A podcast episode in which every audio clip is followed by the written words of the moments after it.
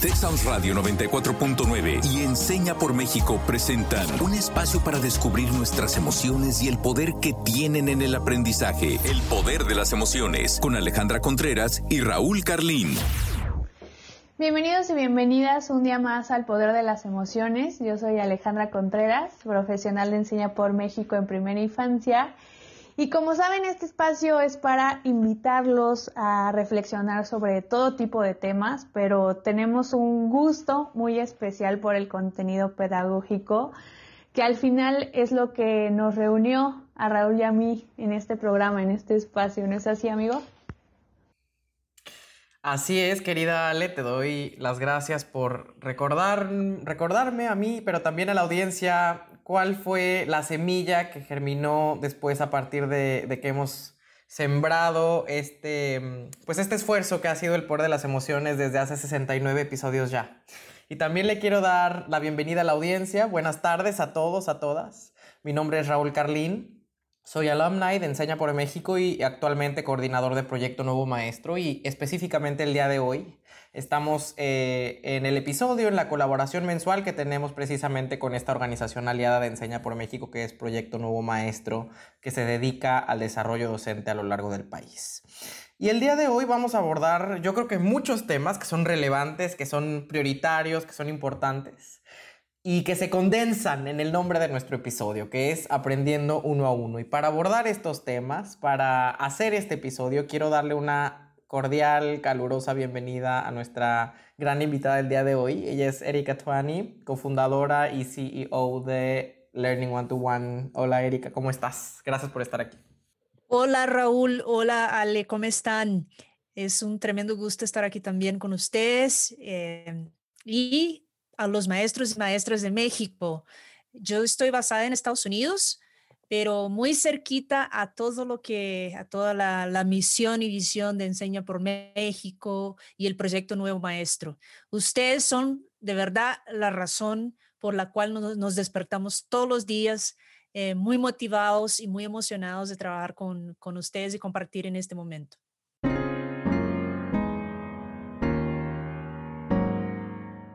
¿Ustedes se consideran personas autónomas? ¿Ustedes sienten que han alcanzado, están en camino de alcanzar sus sueños? ¿Creen que la escuela les ha apoyado en este camino? ¿Creen que desarrollaron su autonomía gracias a la escuela? ¿Por qué sí o por qué no? Bueno, en primer lugar, yo sí me considero una persona autónoma pero esa característica la adquirí gracias a otros espacios extraescolares. Yo ya he mencionado que fui scout una parte importante de mi vida y también influyó mucho en la manera en que me educaron mis padres mientras iba creciendo. No creo, la verdad, que la escuela haya sido un referente importante en ese aspecto. Durante mi formación básica, el modelo educativo estaba más enfocado en tener a un maestro que lo facilitara todo eh, los conceptos, las teorías, pero no había una construcción colectiva del conocimiento como tal.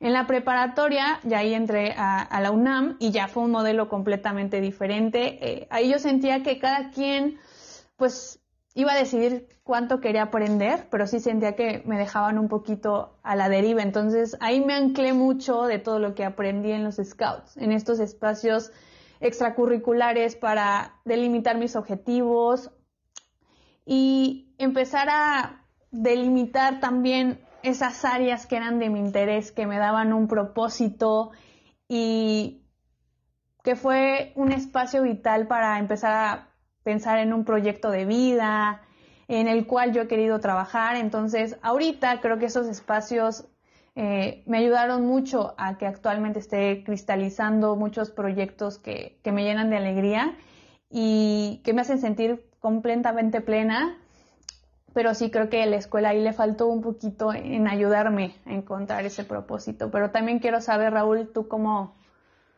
cómo viviste este proceso.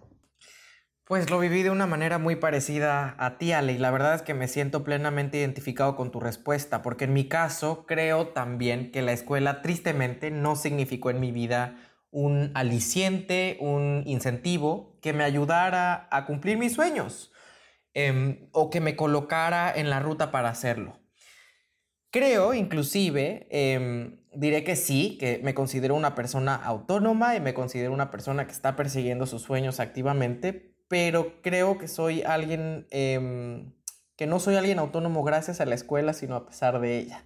Y digo esto con mucha pena, incluso con mucho, con mucho dolor, porque em, creo que eh, me atrevo a decir que tu experiencia, Ale, que, que, mi experiencia también están lejos de ser experiencias aisladas y, y anómalas. O sea, creo que más bien frente a lo que estamos es eh, la regla y no la excepción. O sea, es lo perfectamente esperable que suceda en la escuela, la escuela con mayúsculas. Y basta con echar un vistazo a los, a los programas educativos tal y como están diseñados para darse cuenta de que la escuela por décadas, el sistema educativo por décadas, insisto, y quiero subrayar esto, este, este problema no empezó con la pandemia, por décadas el sistema educativo, no ha hecho de sus estudiantes seres autónomos, sino seres autómatas, condenados a un futuro que ellos mismos no diseñan a mano, que es un futuro ya predeterminado al que se van a tener que enfrentar y que es muy probablemente tremendamente precario. Pero quiero que tú nos cuentes, Erika, con toda tu experiencia, si efectivamente em, lo que te estamos contando, Ale y yo, son experiencias aisladas, anómalas, extrañas o, efectivamente nuestras experiencias se condicen con la realidad. Absolutamente, Raúl. Todo lo que ustedes están comentando realmente es así. La gran mayoría de las escuelas en todo el mundo funciona así. Preparan a los niños. Ven, les voy a dar una estadística, o mejor dicho, un estudio eh, este estudio es del doctor Anders Ericsson de la Universidad de la Florida, que dice que eh, e, él ha hecho un estudio de más de dos décadas que dice, uno necesita aproximadamente 10 mil horas de práctica para ser experto en cualquier cosa. 10 mil horas, ¿sí? Los niños están 16.800 horas en el colegio, de kinder a bachillerato, 16 mil, casi dos veces más. ¿Practicando qué? Sentados esperando que alguien les diga qué hay que hacer. Y luego cuando se gradúan, les dicen en, en una presentación, en alguien famoso que viene y les dice, ahora sí pueden perseguir sus sueños, ¿no? Ahora sí, eh, este, realicen lo que, lo que quieren en la vida. Pero yo tengo algún sueño, este, ¿cómo lo hago? Eh, este, ¿Quién me dijo? ¿Quién me, me, me capacitó con las eh, habilidades que necesito para poder em, pues, eh, realizar los sueños de mi vida? Y realmente lo, lo, que ustedes dos dijeron es verdad. Los niños acaban siendo preparados para algo que es em, que, que, ya existe, o sea, que ya, eh, ya está predeterminado para ellos. Nunca pueden ser creativos, son muy pocos los que son excepción. Y, el impacto vemos después. Las personas están eh, pues desmotivadas, están eh, este, desenganchadas de sus trabajos, eh, este, disatisfechas, eh, se enferman y al final trabajamos toda una vida para poder cuando viejos retirarnos y finalmente poder hacer lo que soñamos. Pero ya es muy tarde, ¿Y entonces qué hacemos?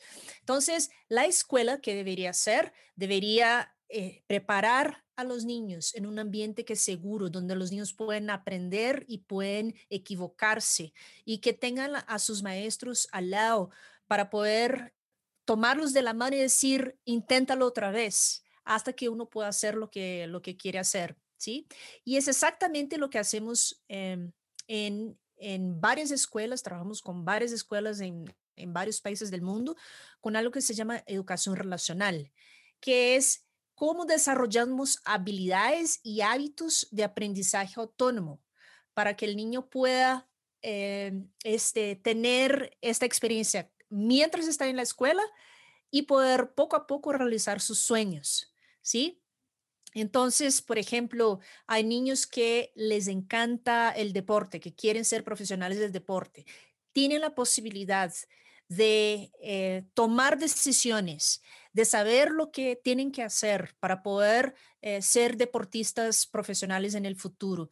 tienen la flexibilidad dentro de la escuela de distribuir las materias durante el día para que tenga espacio para poder practicar su deporte. Niños que, que por ejemplo, eh, dos niñas de séptimo grado que, que tuve la oportunidad de hablar recientemente, eh, ellas decían, vamos a estudiar música en Londres, pero ¿cómo así? Están en un colegio rural en, en Colombia. Eh, ¿Cómo van a hacer para ir a estudiar música? Bueno, no, no, ya, ya descubrimos, ya, ya investigamos, ya sabemos qué hay que hacer y personas con nuestra, pues, con, nuestras, con nuestra, em, este, ah, nuestros, nuestra posición socioeconómica tienen y este, y este, y este, y estas posibilidades. Entonces, y esto es lo que tenemos que hacer de aquí hasta, hasta que podamos ir para Londres. Entonces, para que vean que qué importancia es ser un ser autónomo, qué importancia es practicar esta autonomía, equivocarse, eh, qué importancia tiene em, de desarrollar habilidades mientras uno está en la escuela y todo esto mientras por supuesto estamos cumpliendo con los requerimientos curriculares, con, las, las, pruebas estatales, eh, las pruebas nacionales, eh, este, hay que cumplir todo esto porque esto es lo que exige el sistema educativo, sí o sí. Eh, sin embargo, es una propuesta pedagógica muy, distinta que empieza donde uno está, pero que lleva a resultados mucho más allá. Eso es.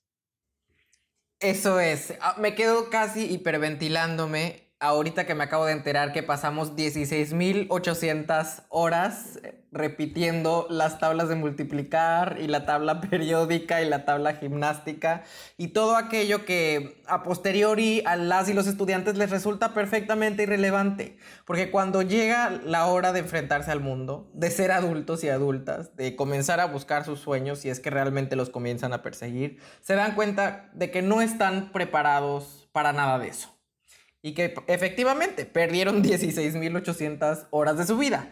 Pero así, em, creo que ese es el mito fundacional de la escuela. O sea, la escuela está sostenida sobre em, una visión mitificada de la pedagogía. Pero así como este gran mito, hay otros grandes mitos que nos conducen a la respuesta de por qué la escuela opera como opera y la escuela ha estado enseñando lo que ha estado enseñando ha estado generando, insisto, seres eh, autómatas, no autónomos, que aprenden a obedecer y a repetir y poco a sospechar y a dudar y a perseguir sus propios sueños y a reconocerlos primero para que no estén condenados, insisto, a un futuro que ya viene básicamente prefabricado. Tengo una recomendación. Si van a YouTube y buscan Learning One to One en YouTube, es el canal de Learning One to One, ¿sí? Van a ver entrevistas que hicimos el año pasado con niños que durante la pandemia estuvieron totalmente aislados, trabajando desde sus casas, etc. Van a ver qué diferencia es un estudiante que aprende autónomamente de un estudiante que de una escuela común y corriente, ¿sí? Van a oír niños de todas las edades, eh, niños de diferentes países, eh, está en español, así que todos van a entender muy bien. Eh, de hecho, sugiero Raúl y Ale que podamos compartir algunos links con, nuestra audiencia. Eh, y van a ver que eh, mientras muchos países disminuyeron la carga curricular para que niños desde sus casas pudieran seguir aprendiendo, al contrario, estos niños cumplieron con todo el currículo al 100%, con 100% de excelencia y alcance en 7, 8 meses durante la pandemia, para que tengan idea. Entonces, ¿qué ventaja es tener estudiantes para un maestro, no? Qué bendición para un maestro tener estudiantes. Ah, Erika, entonces quiere decir que eh, ahora no, no se necesita más de los maestros. Absolutamente no. Los maestros son como los catalizadores de esta experiencia de aprendizaje. Son ellos que llevan los niños uh, de, la mano, asegurando que eh, pues están invirtiendo en el desarrollo de habilidades, que están levantándose cuando se caen, cuando se equivocan, que están este, motivando a los niños a, a ver más adelante de cómo realizar sus sueños, que están apoyando en estos momentos de, em, de dificultades, porque nada es, nada es fácil. Todos estuvieron, em, todos tuvieron dificultades durante eh, la pandemia, ¿no? Sin embargo, estos niños eh, son capaces de ver más allá. Y esto es lo que necesitamos. Cuando nosotros tenemos sueños, esto nos genera una motivación intrínseca y lo que nos lleva y nos motiva a seguir adelante. Gracias, Erika, y definitivamente te, también te agradecemos que podamos compartir estos enlaces con la audiencia. Vamos a nuestra, a nuestra siguiente sección del programa, Desbloqueando Mitos. Sí, es Raúl, porque a veces creemos que este tipo de modelos pedagógicos no son posibles en nuestro país, entonces creo que la recomendación queda muy bien para tener este sentido de posibilidad. Y bueno, la dinámica es la siguiente. Yo voy a mencionar algunos enunciados. Raúl nos va a contar desde su experiencia si considera que es un mito realidad. Y Eric en esta ocasión nos va a dar su opinión de si estamos en lo correcto o no. Entonces, vamos a desbloquear algunos mitos.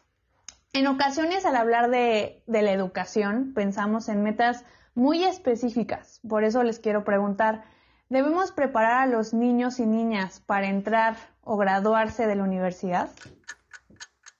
Creo que esto puede ser un mito y una realidad a la vez, en la medida en la que ojalá eh, pongamos ya atención, la atención que se merece a combatir la deserción escolar en, en México. Sabemos que antes de la pandemia habíamos básicamente cubierto el acceso a la educación de las y los estudiantes, por lo menos hasta la secundaria. Teníamos un serio problema en la preparatoria, en donde las y los estudiantes se nos estaban yendo. Habrá que ver qué es lo que pasa después de la pandemia, que yo creo que hay un drama ahí, que como, como dice eh, Marco Fernández, el Titanic educativo se nos puede estar hundiendo y lo peor es que no hemos siquiera dimensionado la tragedia porque no tenemos datos. Y creo que hay que ayudar a las y los estudiantes para que accedan a la educación superior y eso en la medida, eh, en, en, su justa medida les ayude a tener un futuro más promisorio, con, mejores, con mejor acceso a servicios públicos, etcétera, y a mejores sueldos. Pero creo que no debe ser el único fin, o por lo menos no el fin último de la educación. Creo que además eh, la educación debería perseguir que las y los estudiantes eh, se realicen a nivel personal, desarrollen habilidades socioemocionales, cumplan sus objetivos y sus metas. Incluso si sus objetivos y sus metas no están en graduarse de la universidad. ¿Qué opinas, Erika? Mira, les voy a dar un dato que ya es conocido en Estados Unidos, porque como estoy en Estados Unidos les puedo contar esto. Más de la mitad de los niños de educación básica eh, han fallado en de dos o tres materias eh, o más en este, en este último año escolar. Y esto es el resultado porque nos concentramos, así como en cualquier país, eh, hay, hay, muchas, hay pocas excepciones eh, donde estamos, donde el, nuestro trabajo en la educación primaria es preparar a los niños para graduarse en la universidad, ¿sí? Y ahora vemos en el momento de crisis realmente lo que pasa. Los niños no estaban preparados ni emocionalmente, ni, ni con las habilidades necesarias para poder seguir estudiando en cualquier lugar, en cualquier momento. Eh, hace una década o dos décadas hablamos de eso, ¿no? De que eh, pues herramientas tecnológicas nos ayudan a aprender en cualquier lugar, en cualquier momento. Pero la verdad es que vemos el resultado ahora y nos hace reflexionar de que los niños ya tienen lo que necesitan para, para aprender. Tienen un cerebro y es la herramienta fundamental para que puedan eh, aprender en, eh, eh, en, en, en, cualquier momento. Ahora, nuestro trabajo también es llegar al corazón, porque llegando al corazón desarrollamos la motivación intrínseca. El corazón mueve, mueve el cerebro y así podemos eh, hacer con que ellos estén motivados para aprender, independiente del lugar que estén, independiente de los, recursos que tengan. Entonces, si debemos estar preparando a los niños para entrar a, a la universidad y graduarse de la universidad, sí, es una consecuencia, no la razón. ¿sí? Nuestra razón debe ser preparar a los niños para que tengan las habilidades que les sirvan para alcanzar sus sueños. Tienes mucha razón, Erika. Y bueno, imaginemos que yo tengo unos hijos hipotéticos que ya alcanzaron cierto grado académico, que cumplieron esas metas que, que les pusimos, que ya tienen su diploma. Entonces quiero saber qué sigue. Eh, si los niños cuando salen del colegio están listos para buscar y alcanzar sus sueños.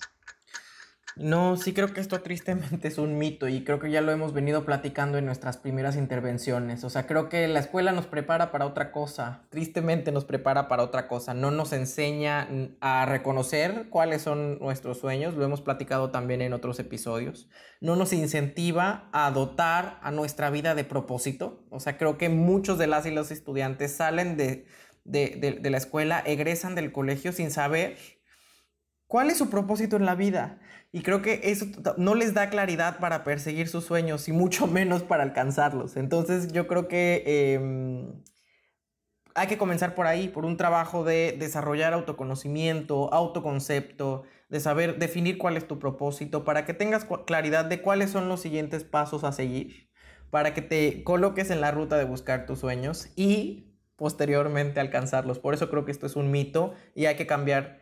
Em, esto en nuestra escuela mexicana. ¿Cómo ves, Erika? Gracias, Raúl. Eh, les cuento una historia que he compartido en mi, en mi libro que se llama Becoming Einstein's Teacher, que ahorita está solo en inglés, así que los que saben leer inglés y, lo entienden eh, pueden buscar en Amazon, ya está disponible. Eh, se llama Becoming Einstein's Teacher. Les cuento la historia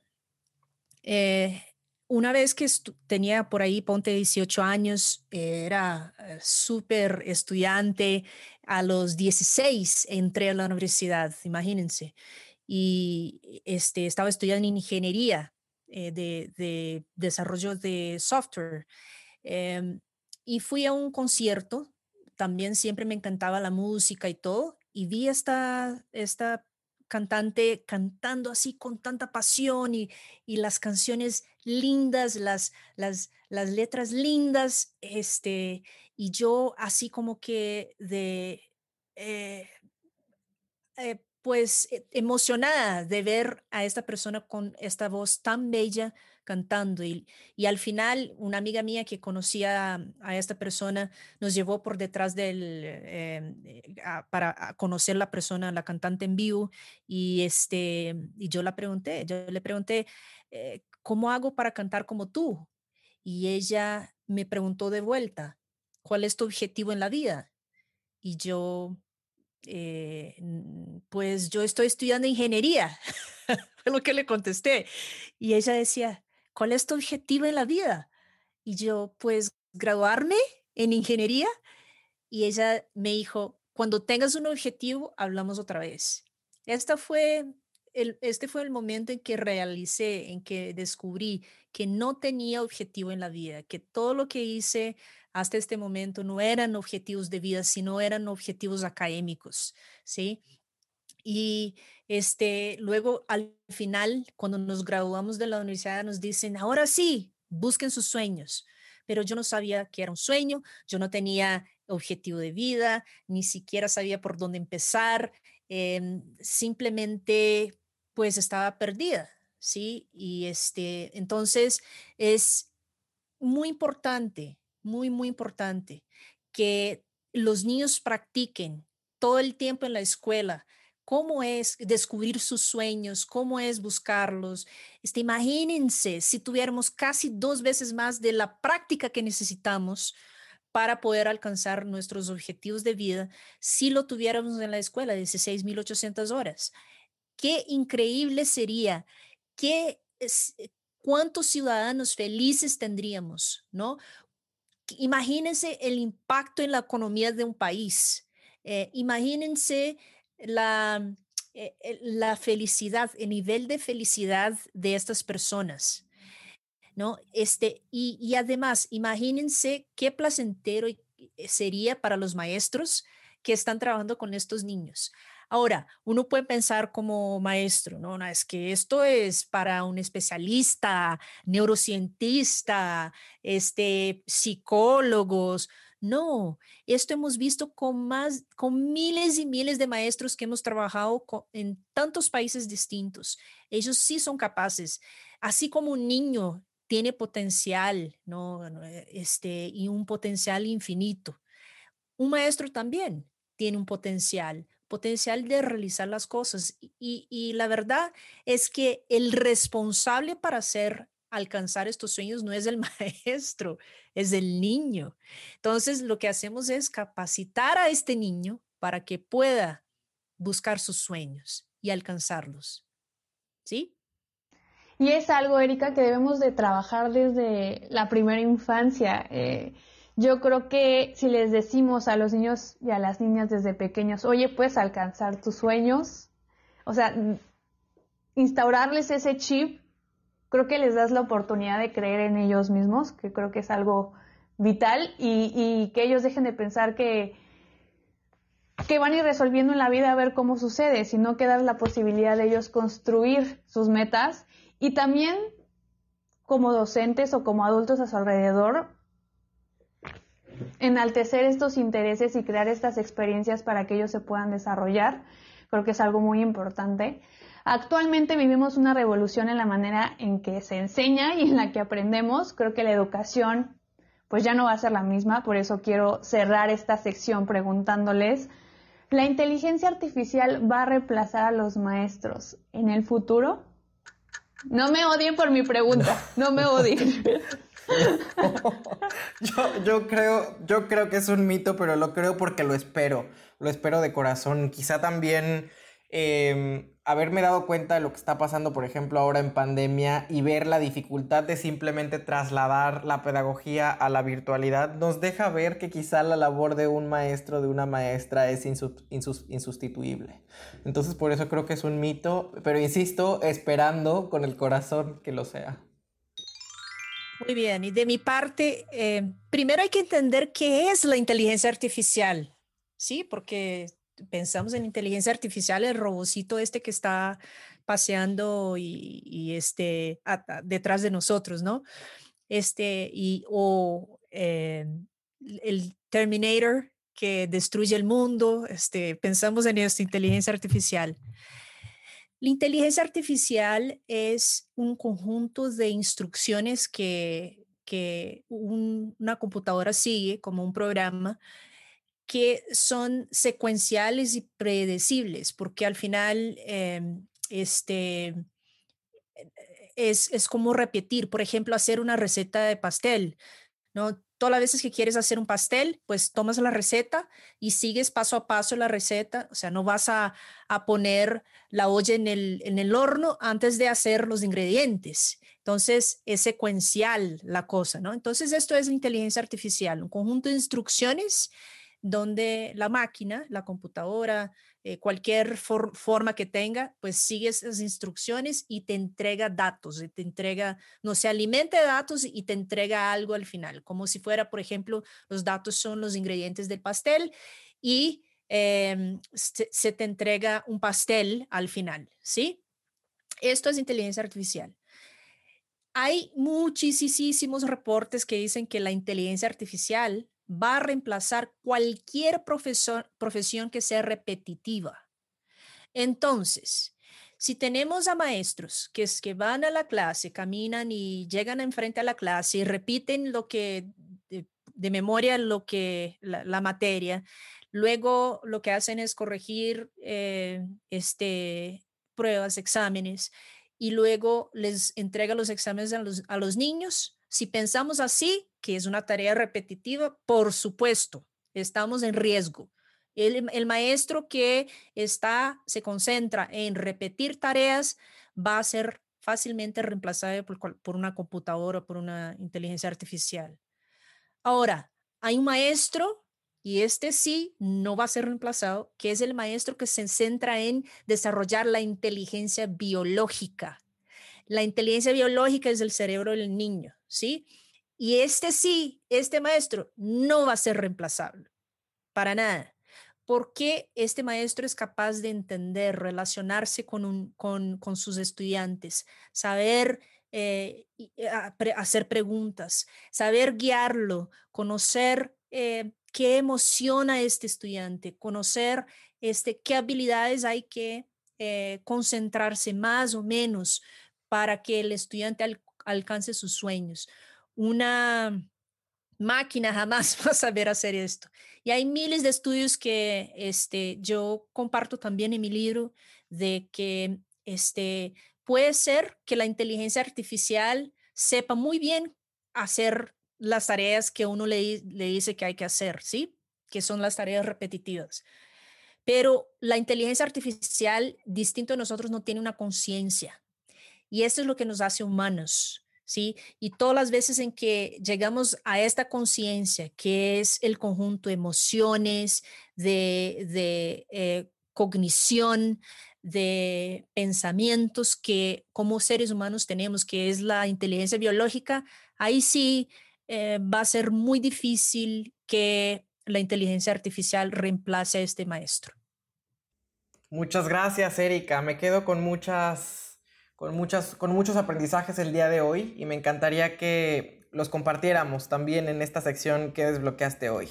Y quiero compartirles que el día de hoy yo desbloqueo que quizá hay una urgencia en lo que debería estar al centro de la política y la práctica educativas. Que el fin último de la educación no debe ser otro, sino hacer a las y los estudiantes capaces de cumplir sus sueños una vez que egresan de la escuela. Y también me quedo con unos insights, un trabajo mío, un, 20 que me cayó, como decimos en México en español, que, que es preguntarme, cuestionarme si soy ese tipo de docente irreemplazable, si soy ese tipo de docente que está atendiendo y enfocado a mm, la inteligencia biológica de sus estudiantes si soy un maestro insustituible y creo que em, eso me incentiva a mejorar mi práctica, a no caer en la rutina em, de la inercia y de la repetición, que me podría hacer sustituible. Eso es lo que yo desbloqueé el día de hoy te lo agradezco. ¿Qué desbloqueaste el, el día de hoy tú, querida Ale? Bueno, para mí la educación mm, representa una forma de obtener este desarrollo integral, pero esa educación debe de enfocarse en brindarte las herramientas necesarias para ser una persona autónoma, que sepa autogestionarse de manera adecuada para lograr sus objetivos, que te permita diseñar un proyecto de vida. Eh, debería haber una materia con ese título que te dé un propósito para hacer y estar, eh, no para volverte una persona sin pensamiento crítico, que se conforme con la información o el conocimiento que le llega o que se cruce de brazos si, si no comprende algo, ¿no? Eh, tengamos una, una mentalidad de niño chiquito, o sea, yo creo que eso es algo básico, que tiene esa hambre voraz de aprender, de asombrarse de todo lo que le rodea, aprovechando cada oportunidad que llega a nuestras vidas para descubrir cosas nuevas y aprender de otros, creo que tenemos que traer eso más a la mesa, tener más esa mentalidad presente. Pero también quiero saber, Erika, con qué te quedas tú el día de hoy de esta conversación. De esta conversación me, que, me inspira, la verdad. Me inspira de verdad porque oyendo a ustedes, Raúl y Ale, eh, que, este, me llena de, de, inspiración y de esperanza, ¿no? Porque eh, veo que hay muchísimo potencial en México, muchísimo. Y muchas veces vemos que pues ponemos la, fe en los políticos o en la compañía X o en la, este, eh, productos, pero la verdad, yo creo que la mayor esperanza está en los maestros, en los maestros que están concentrados y están enfocados en desarrollar la inteligencia biológica, ¿no? De hacer esta conexión con los estudiantes. Y lo que les puedo dejar es, eh, como mensaje último, es que ustedes sí son capaces, ustedes sí pueden, este, jamás eh, este, disminuyan la capacidad, el talento y el potencial que ustedes, cada uno de ustedes tiene para llegar a los niños y, que sepan que estos niños que están en su salón de clase hoy, que están estudiando e, en su escuela hoy, no están ahí por coincidencia, están ahí porque ustedes son los, únicos capaces en su mundo, o sea, se cayeron ahí, tuvieron el privilegio de estar ahí en este colegio, en este momento, para eh, desarrollar el potencial de estos niños específicamente. Si estos niños estuvieran en otros colegios, en otro país, no serían capaces, están con, con ustedes. Entonces hay que aprovechar esta misión, este privilegio de tener a estos niños ahora mismo en, en el salón de clase de ustedes y seguir aprendiendo, seguir desarrollándose para poder realizar o eh, eh, capacitarles para que ellos puedan realizar sus sueños.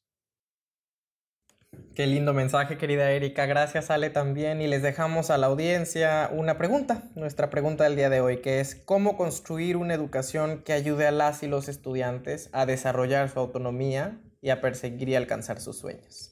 Y nuestra frase del día de hoy, yo hace rato les estaba diciendo que nuestra escuela nos, em, nos hace repetir ad nauseam la tabla periódica y la tabla, las tablas de multiplicar y las tablas gimnásticas y todas las tablas habidas y por haber. Así que hoy les dejamos la frase del día de hoy de Walter Isaacson, que es, la ventaja competitiva de una sociedad no vendrá de lo bien que se enseñe en sus escuelas la multiplicación y las tablas periódicas sino de lo bien que se sepa estimular la imaginación y la creatividad. Muchas gracias, yo soy Raúl Carlín. Este ha sido un episodio más del Poder de las Emociones y recuerden, recuerden leer el libro de Erika Tuani, Becoming Einstein's Teacher, Awakening the Genius in Your Students. Estén al pendiente de los enlaces que también nos va a compartir de textos en español. Y gracias Erika, gracias Ale y hasta la próxima. Yo soy Alejandra Contreras, gracias por escuchar un episodio más del Poder de las Emociones. Texas Radio 94.9 FM y Enseña por México presentaron El Poder de las Emociones. Te esperamos en nuestra próxima emisión, el próximo miércoles en punto de las 4 de la tarde.